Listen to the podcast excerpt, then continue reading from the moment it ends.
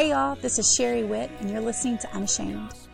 Unashamed is our weekly podcast where we discuss everyday topics from a biblical perspective, as well as having special guests on to give their testimonies on how the Lord has worked in their lives. Our earnest prayer is that God will be lifted up and this podcast can be used to further His kingdom. Now, on with the show, y'all.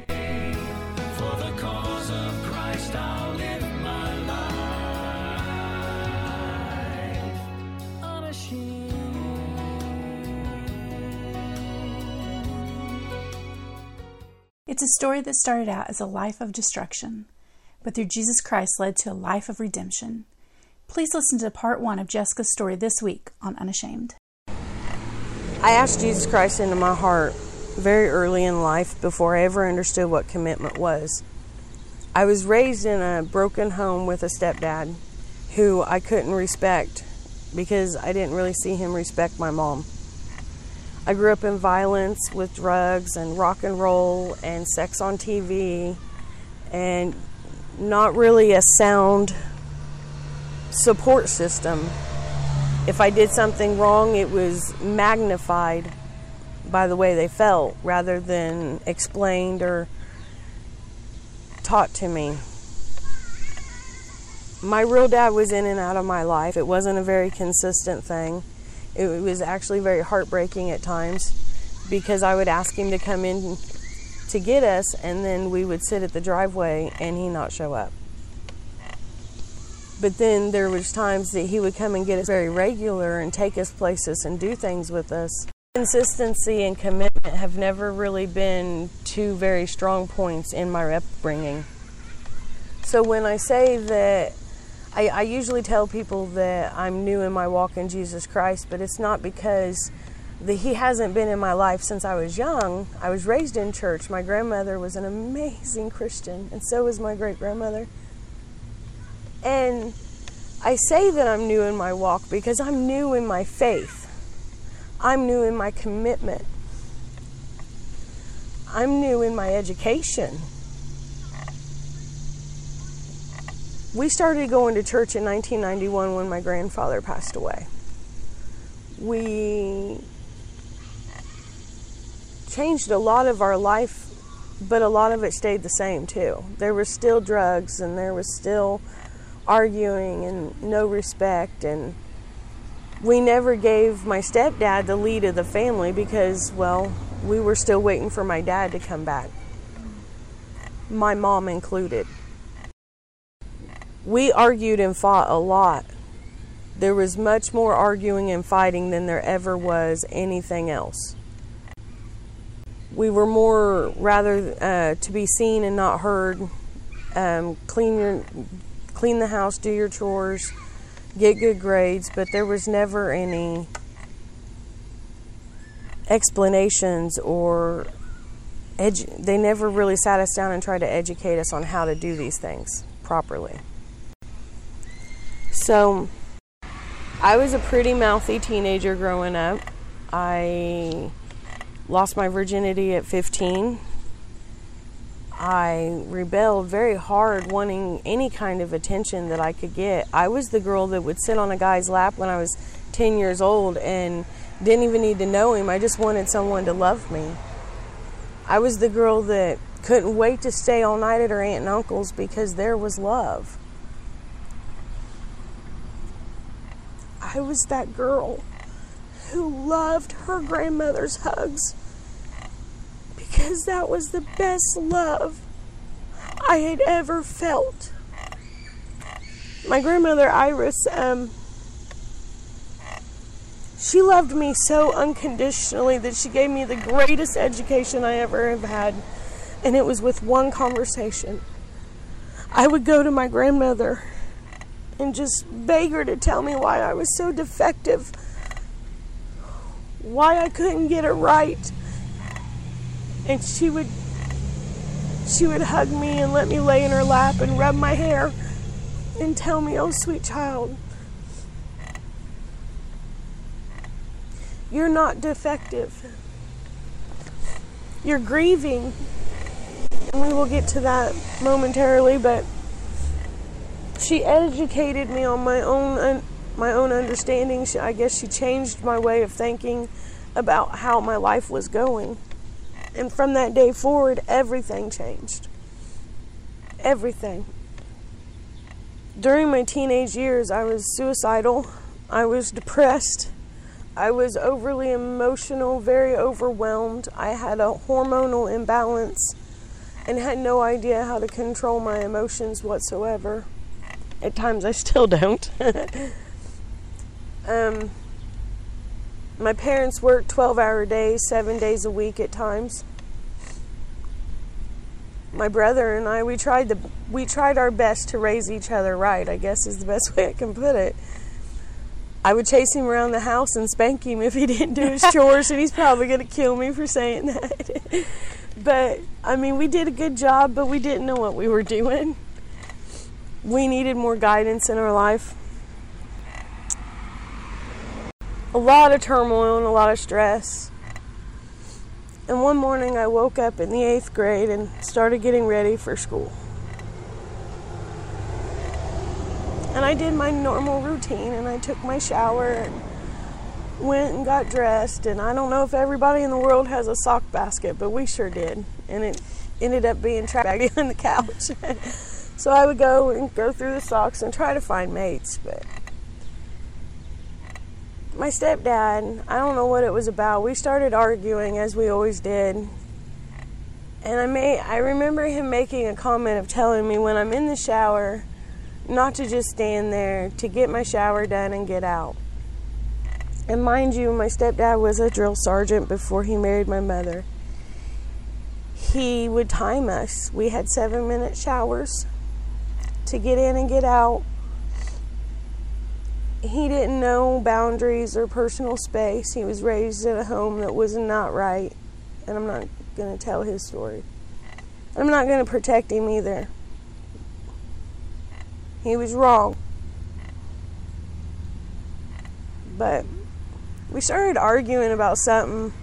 And I guess his comment about the shower really didn't even hit me because he was always griping about showers. But he started calling me a liar. And my brother comes in the room and he says, She might be a liar, but what gives you the right to watch her take a shower?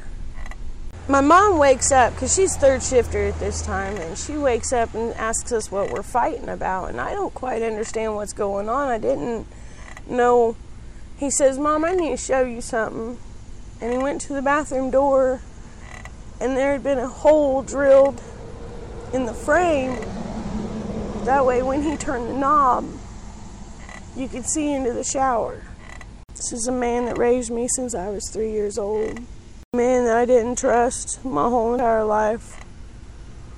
I cried on the way down the aisle for my mom to marry that man. He provided for us. He did a good job of providing for us. After that, I felt very violated.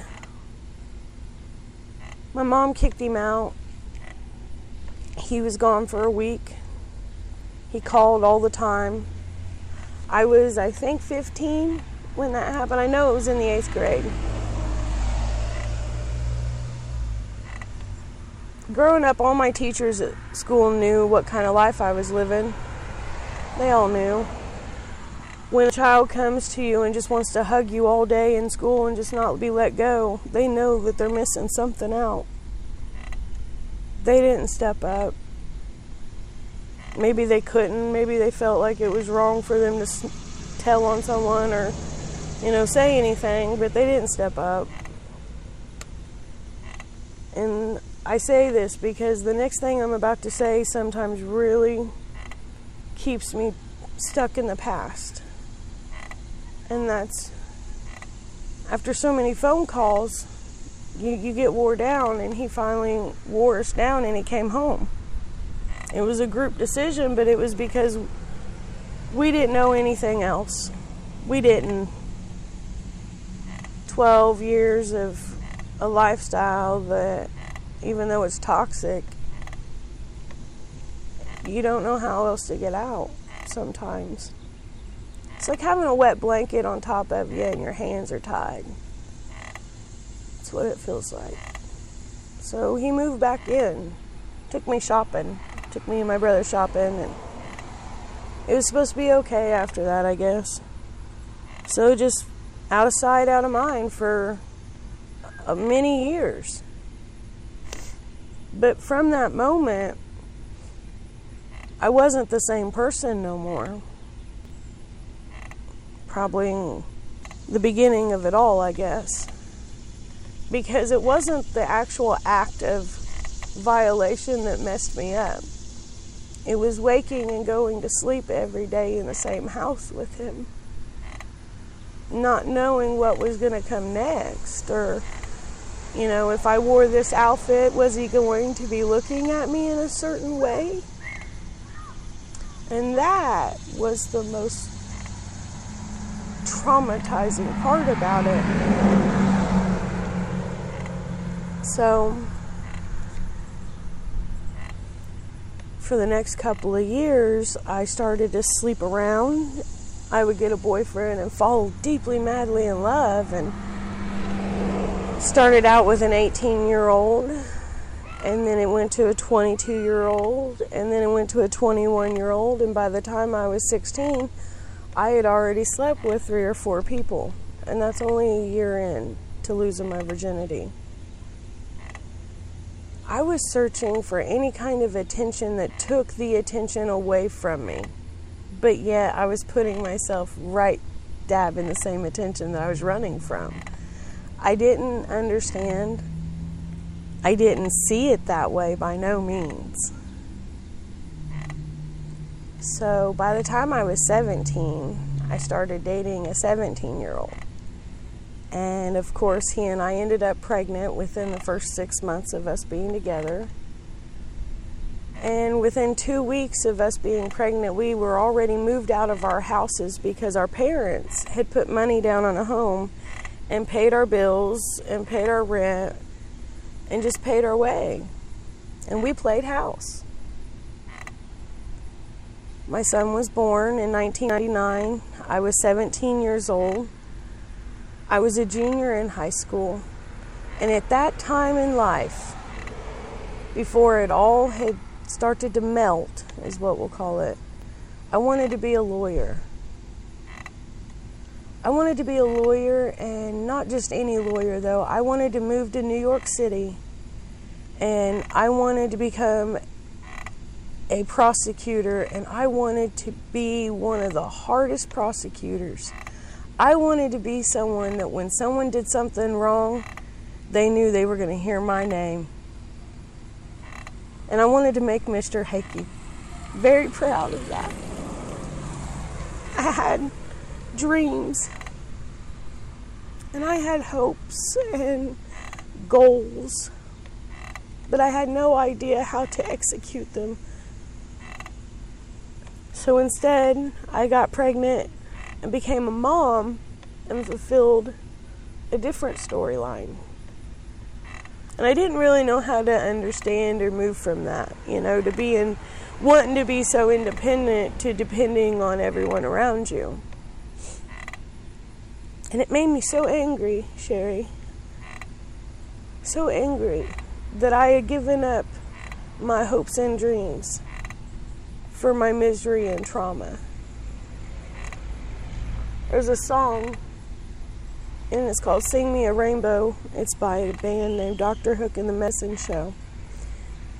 And I heard that song for the very first time in 2008, maybe, maybe 2009. But it changed everything because it has a line in it and it says, I gave, I sold my mind and gave my dreams away. And that's what I did. I let the trauma take over. I sold my mind to my trauma and let it take over. And then just gave my hopes and dreams away. So I was so angry at the younger Jessica that I couldn't get past her. I couldn't get over what she had done to me. You know? So from the age of 17 to 19, I was with my son's father, and he lived a horrible life. I feel to this day very horrible for that man to have to put up with me for that long. I was miserable. I hated my body because I gained all the weight from the pregnancy. I hated my soul. I hated that I had walked away from God, but heavens, no way was I ever going to admit to that part of it, you know? So I projected all my anger towards where we were and what we were onto him, and it was just all his fault. But in all reality, he didn't sign up for this broken girl. So we split. We tried to make it work. We were never on the same page of trying to make it work. So by the time we split, we hated each other. And then I ended up getting pregnant. Again. And I had an abortion at the age of 19. And I'd like to say that that, that it didn't bother me. But in all reality, I took a, a person's life. And then a couple of years later, I got pregnant again and had another son. And all throughout this, I am building a woman that I never wanted to be. Throughout my childhood, I told myself that I wasn't going to be a drug addicted, bad mom who didn't raise her children to understand what it was like to be human. But instead, I became way worse than that. I became a selfish drug addict who didn't take her kids' safety and care into consideration. And I started, once Braden was a small baby, I started dating a man. Now, is this your second yeah, son? Okay. My second son. So I've got two sons by this point. I'm not stable. I'm not keeping jobs. I'm smoking pot doing energy pills, trying to get rid of that horrible weight I gained. Um, Parker, he's done seen so much by this point, it's, it's sad. And I start dating a man. And I move in with him. But again, commitment has never been something that I've ever been really good at or educated on or practiced. So I cheated on him and broke his heart and destroyed his soul. And that's the truth of it. And we were very toxic to each other. We would physically beat on each other and physically hurt each other and emotionally hurt each other and verbally say things to just break our break each other down. And we did this for 3 years. We did this until the point of my family stepping in and removing my boys away from me. And I'm still walking through life so blindly, so lost. Woe is me. And I, in court, voluntarily signed over when they asked me what I wanted to do. I signed over custody, not my rights custody of my boys with all the intentions of getting my boys back within just maybe a year or two. Just let me go out and just, you know, sow my wild oats and just. I never was a teenager. I never was anything except for nothing, is what I felt. So that was the beginning of Jessica's social life becoming her everything. I would only work so I could go out and drink. I would only keep a job long enough so I could get high. During my relationship with the man, the toxic man, it got really bad. There was a couple of hospital visits, my hair got burnt off guns were involved, other people were involved, and this is I'm just going to summarize it because I don't want to relive it too much. It was a very abusive relationship, back and forth. And once I finally left, it took the police putting him in handcuffs and me flying to Las Vegas in 2006. Okay? Not before, though, in 2004, getting pregnant on a one night stand. After my boys had already been taken away, after all of my shame had come out publicly, and I just felt like it was just even worse than what I started out with. This pregnancy was more shameful than losing my sons because this means that I'm bringing another child into the world that I wasn't going to take care of. And that was more shameful in itself than it was anything else. So, a year before I got pregnant, my best friend and her husband had come to me and asked me if they could have if I could have a baby for them. And I told them if they could figure it out, I would do it it had been a year, and that thought had lost, been lost in so many drunk nights that there were, I, I'd forgotten even about that conversation. And I'm about five days into knowing I'm pregnant. And the shame was building up so much. And Satan was in my ears so hard, talking about how nobody was ever going to understand everybody was just going to think even more of me. So I'm in my dad's bedroom in his apartment above the tattoo parlor on the square in Greensburg. And I have his handgun in my hand. And I sit down on his bedroom floor and I put it to my temple.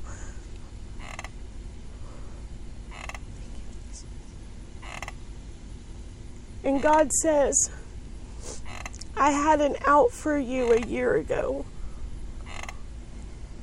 And it was so loud that the message came in so clear that the next thing I did, I stood up and I walked to the dresser and I put the gun back. And I walked to the front door, and it's December. It's literally just a couple of days before Christmas. And I walk downstairs and I step outside and I look over and there's my best friend walking across the street to go into a store.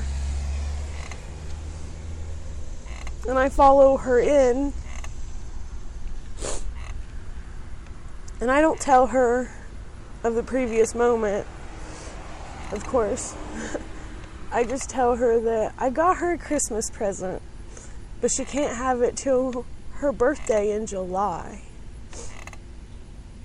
And I'll never forget the look on her face for all of my life. And I said, There's only one stipulation, because of course I love attention. I said, I get to tell Brandon too. So we walked across the street, and I got to say the exact same words to him. And I got to be somebody for the first time that wasn't a mess up that had a purpose. And even though the people in my community and my family, maybe, and my friends, not everybody understood then. Well, how could she do that? How could she have a pregnancy for nine months and just hand a baby over? Well, let me tell you guys a little secret. When it's God's will, it's God's will, and it will happen. There's never been a day in my life since 2005 when that very special boy was born that I regret what I did. It wasn't out of not wanting him, it wasn't out of not needing him in my life. It was 100% God's will. I always make a joke that it was so much of God's will that when you check his DNA, he'll still have his mommy and daddy's DNA, not mine. Because that was their baby before I ever conceived him. That was God's will. And I didn't have to worry about it. That's one thing I've never been ashamed of ever again. No matter how many questions I get, all throughout the pregnancy, people kept asking me, Are you going to be able to do it? Are you going to be able to do it? And how do you explain to people who don't believe that it's not me. I'm not doing them a favor they're doing me a favor by giving me a purpose to be alive again. My Jennifer doesn't know that part of the story.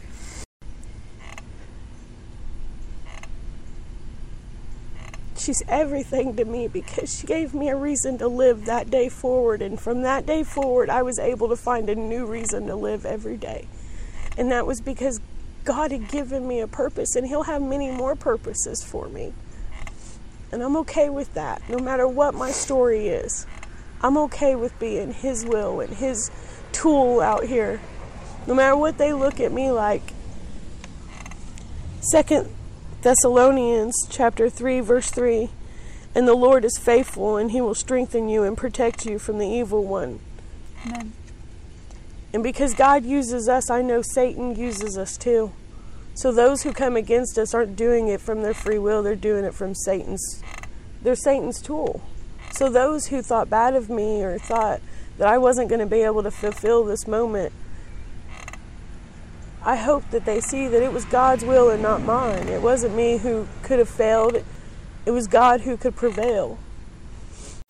So, once Jenny and Brandon took adoption of Hagen, my grandmother was there. He was my first C section, on the little poop head. He made me a liar. I told my my due date was July 21st, and I told them he's not staying in me a minute longer. I was still dating the toxic man, but I wasn't pregnant by him because I had cheated on him. So, I mean, the toxic man, he beat me through my pregnancy. He beat me. I mean, we. I have to rephrase that. We beat on each other. We were toxic to each other. He was never the only sole person at fault in this relationship. So, once Hagen was adopted out, I thought everything was going to be okay. I thought I could change this man and I thought he could change me. It didn't happen.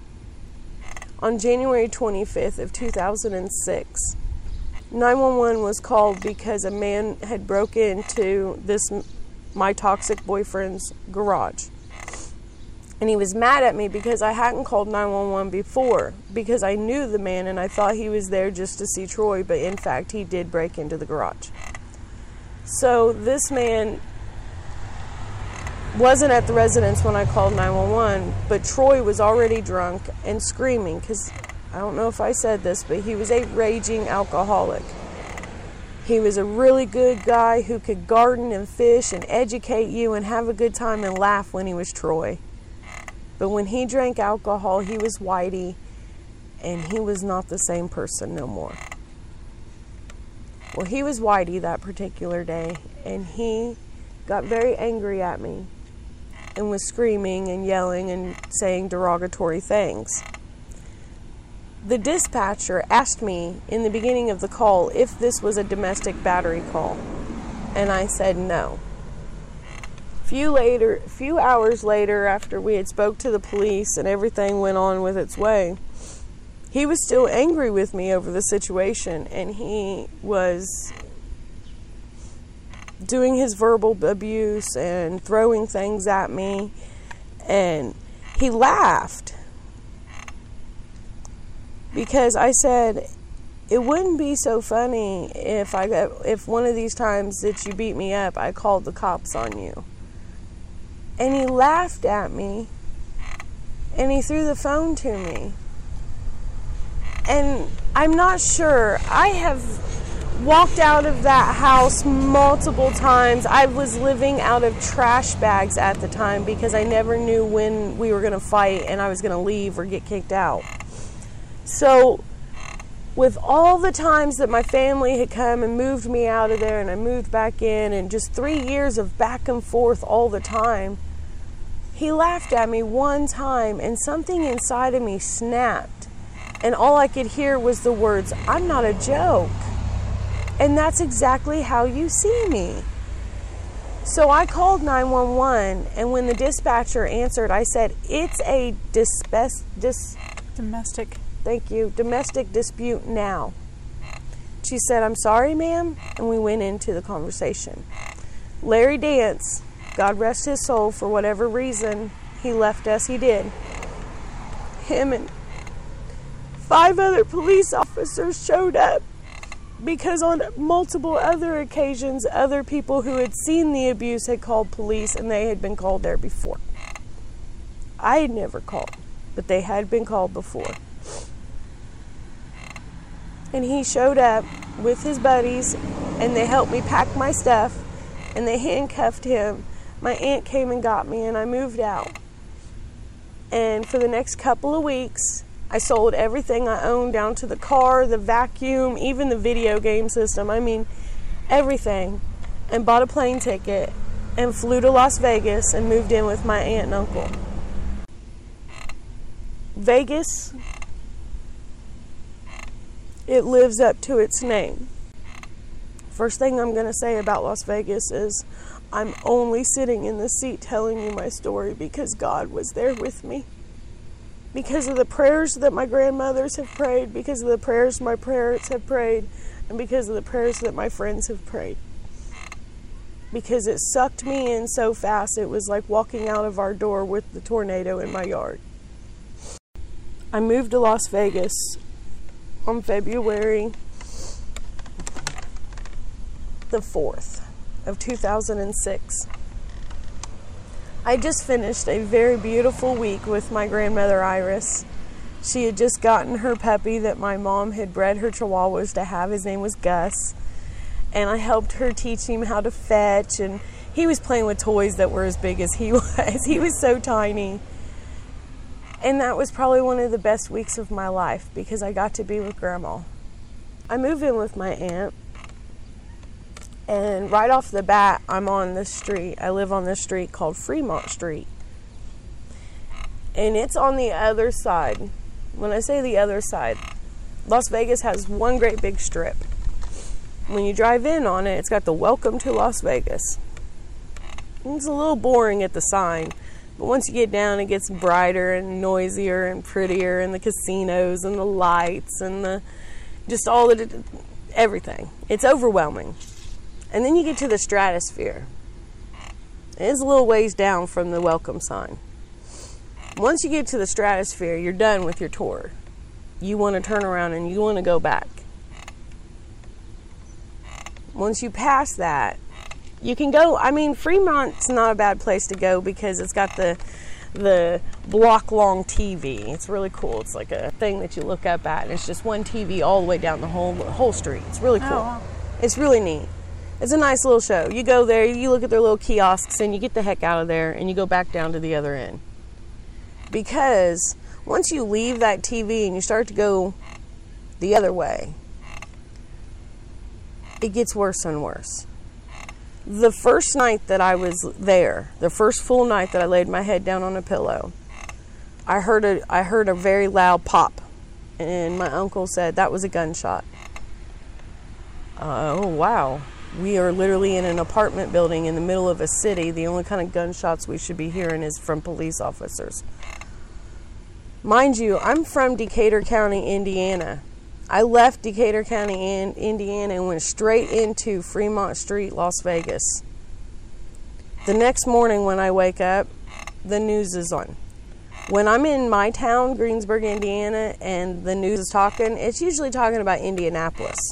Right. Not our town maybe we might be able to see our name on the map when we do the weather, right? Right, yeah. Okay. Well, I'm watching the news, and as soon as it starts talking about someone was shot and killed on da da da da da street, and I hear it, I look over and he said, Yeah, that's the shot we heard last night. I heard someone die the first night I was there, and it didn't even hit me then that I needed to go home.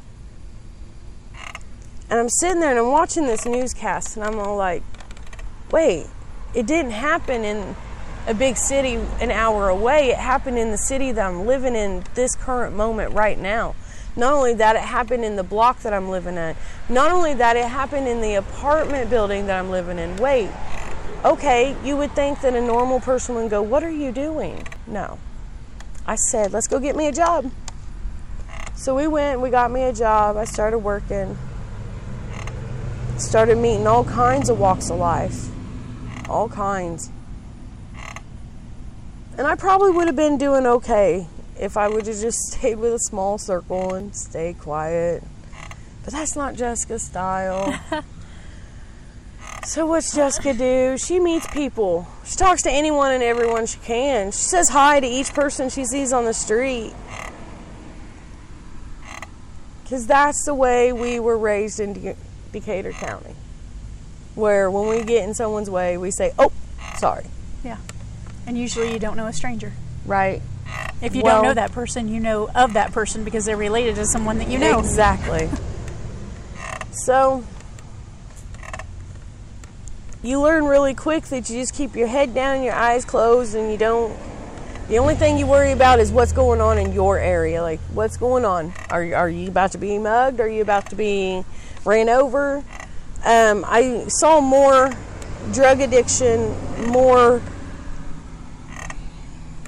filth I, I don't know how to explain Vegas. When the lights are on and it's nighttime and the real pretty dings are going on, it's a gorgeous city. Most prettiest sight I've ever seen to this day. And then the sun comes up and God shows you the sin in that city. And it just makes you want to go inside and drink and go back to bed. So that's what I did. I drank.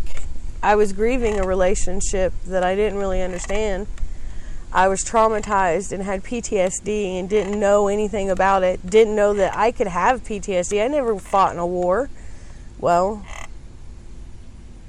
when you're waking up multiple apartments in an apartment complex because of the dreams that you're having, it's it's it's it's trauma. My aunt would have to wake me up and tell me where I was when I woke up on my own, I couldn't open my eyes until I reminded myself that I wasn't in the same life I was in.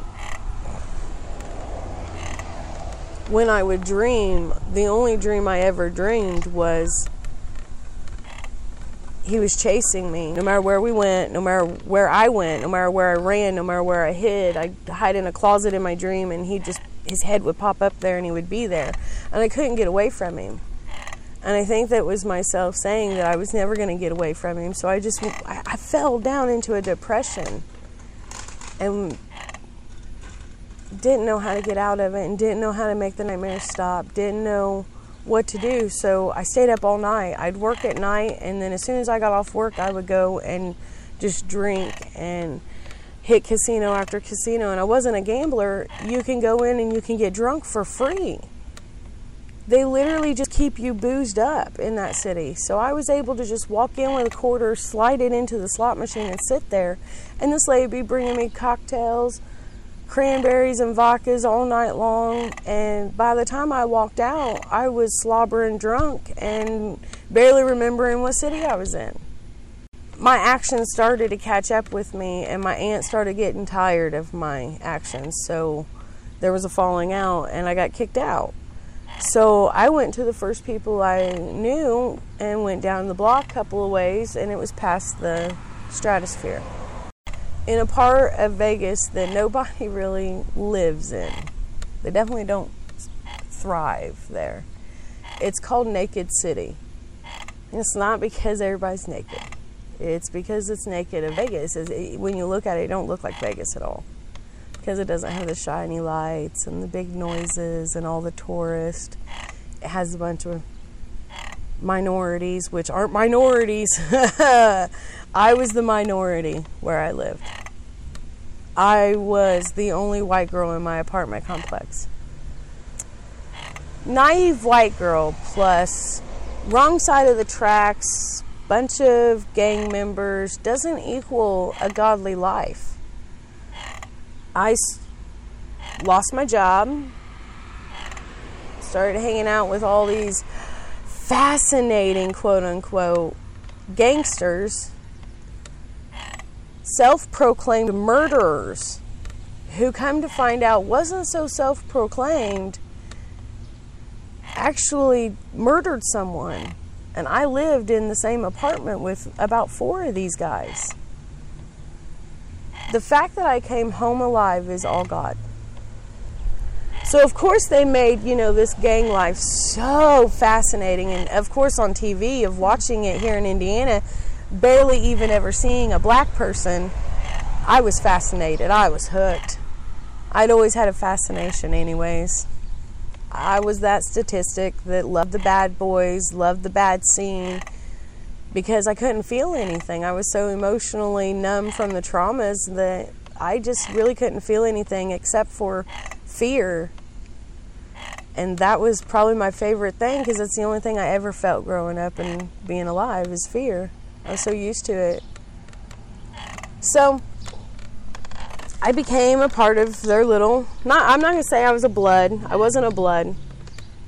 I became a part of their little posse throughout all this time, promiscuity is, I don't know if I said that word right, but it, it is a big part of my life. I, I searched for so much in sex and other people that I didn't know how to find in myself. And I didn't know what I was looking for. It's kind of hard to look for something if you don't know what you're looking for. Well, I lived with these people. I did marijuana and drank every day. And then bills started. We we had to pay for the apartment somehow. So they started making this real great life look even better by talking about how much money a woman could make on the streets and how easy it is. And if they were women, they would do it all day long, make thousands and thousands of dollars. I just wanted somebody to be proud of me in some way, weird shape, I guess. I wanted somebody to look at me and say, "Yep, that's our girl, and she did it, and she she took care of us, and she was there." And I wanted someone to be proud of me, Sherry. Growing up, we were always failures. We never did anything right. We were never told about any of the good stuff we did. I literally brought home in grade school a stack of papers. I remember giving them to my mom, and she's like, "Wow, Jessica, they're all A's. You're doing so good." And my stepdad says, Well, where's your F's? Did you hide those in your desk? And I started questioning myself, Well, is that what he wants me to do? I mean, is that what I'm supposed to do? Like, well, if that's what he wants, that's what I'm to do. So I didn't do I didn't do my homework. I literally hand in homework to the teacher, not done. I didn't care because nobody else did. It seemed like. And when you raise someone or teach someone to not care, they're really not going to care. So let's fast back forward to 2006. I started to sell my body. And when you start selling your body, a lot of shame and a lot of grossness comes into it. So then I started smoking meth just to numb that. You know, you have to numb those gross feelings. So, and if you know nothing about drugs, meth is really good at numbing you, but also really good at raising everything inside of you to a angry level. And I thought I was so cool because I would walk out there all prettied up and people would want me. People would pay me for my time. I was just queen, right? Living in this dirty, nasty neighborhood where the moment you walk out, you can go to the left and get crack or go to the right and get heroin and I was the queen because everybody on my block knew me. Everybody on my block knew who I was and what I was about. And this is so cliche. But back to the whole censoring your children. I had watched Pretty Woman when it came out. And it glorified prostitution. It romanticized the idea of being this damsel in distress and this wonderful rich man coming to save you. So I expected that to happen. And it did. Through God. I was out and I was walking, and this car passed me. And this is after my mom had already called the Las Vegas Police Department, sent them to my apartment while I was doing drugs because she couldn't get a hold of me. And all they did was tell me to call my mommy. It just takes one voice to step up. And if you're doing God's will, He'll protect you through it all. So if you see wrong and you know it's wrong, say something Because I'm telling you, that's God's will. Sometimes you have to be His tools, you have to be His hands on this earth. And it wasn't the police. Blunt in hand, are you Jessica Williams? Yes, I am. You need to call your mommy. Four blood, four gang members, four very large black men standing behind me. And they said, You need to call your mommy. And you know what they did when they got back to that police department? They called my mommy and said, You need to get her home now. I wasn't going to tell mommy what I was doing. I wasn't going to ask mommy for a plane ticket home. I got myself in this bed and I was going to get myself out of it. So I thought. Thanks for listening to part one of Jessica's story. Check back with us next week as we continue part two.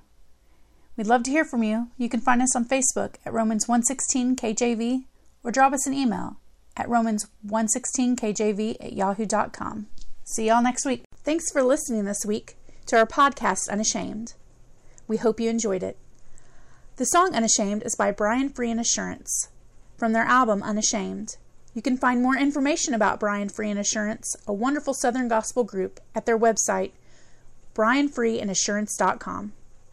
See you next week, y'all.